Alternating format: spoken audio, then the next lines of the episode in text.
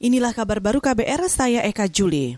Saudara pemerintah mengklaim selalu memerhatikan masalah lingkungan dalam setiap proyek pembangunan. Kepala Kantor Staf Presiden atau KSP Muldoko mengatakan, setiap pembangunan yang akan dilakukan telah dikaji dan diawasi secara ketat oleh lembaga terkait. Selain itu, pembangunan besar-besaran yang dilakukan di Indonesia saat ini untuk memenuhi kebutuhan lapangan pekerjaan perusahaan akan membangun punya risikonya tinggi terhadap kerusakan lingkungan, maka uh, di situ akan detail ya. Tapi kalau se uh, seorang UMKM yang uh, risikonya rendah, ngapain kita mesti pusingkan dengan uh, amdal yang berlebihan? Itu menyulitkan bagi UMKM UMKM itu. Jadi memang di situ ada risk based. Dasarnya adalah pendekatannya risk based, pendekatan risiko. Jadi kalau uh, ada risiko terhadap perusahaan lingkungan, oh itu sangat, sangat sangat detail ya, dikawal dengan detail. Itu tadi Kepala Kantor Staf Presiden Muldoko.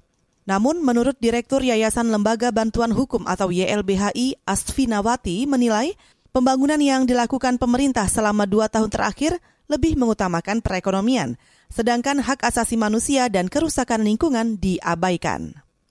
Kita ke soal pilkada sebanyak 15 ribu petugas kelompok penyelenggara pemungutan suara atau KPPS di Jawa Timur reaktif COVID-19. Ketua KPU Jawa Timur Hoirul Anam mengatakan itu diketahui setelah penyelenggara pemilu setempat menggelar tes cepat virus corona. Total ada 370 ribu petugas KPPS yang menjalani tes cepat. Hasil dari proses pemeriksaan ya eh, rapid test terhadap para penyelenggara khususnya kawan-kawan KPPS dan kawan-kawan eh, petugas ketertiban memang kita temukan ada kalau secara persentase memang tidak banyak ya kurang lebih 2 sampai 3 persen ya eh, itu kalau persentase. Ketua KPU Jawa Timur Hoirul Anam juga menambahkan Petugas KPPS yang reaktif di tiap daerah jumlahnya berbeda. Bahkan di kota Pasuruan jumlahnya mencapai 10 persen. Kondisi ini dikhawatirkan memicu klaster baru penularan COVID-19 saat pilkada serentak digelar. KPU Jawa Timur mengimbau masyarakat dan petugas menerapkan protokol kesehatan dengan ketat.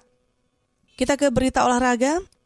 Manchester United kalah 2-3 saat bermain di kandang RB Leipzig di laga terakhir grup H Liga Champions di Stadion Red Bull Jerman dini hari. United yang hanya butuh hasil imbang untuk lolos justru kalah. Padahal sebelumnya anak asuh Solskjaer itu menang 5-0 di laga kandang. Dengan hasil ini membuat Manchester United finish di posisi 3 klasemen grup dan terdegradasi ke Liga Eropa. Dua tim dari grup H yang lolos babak 16 besar adalah Leipzig dan PSG. Saudara, demikian kabar baru. Saya Eka Juli.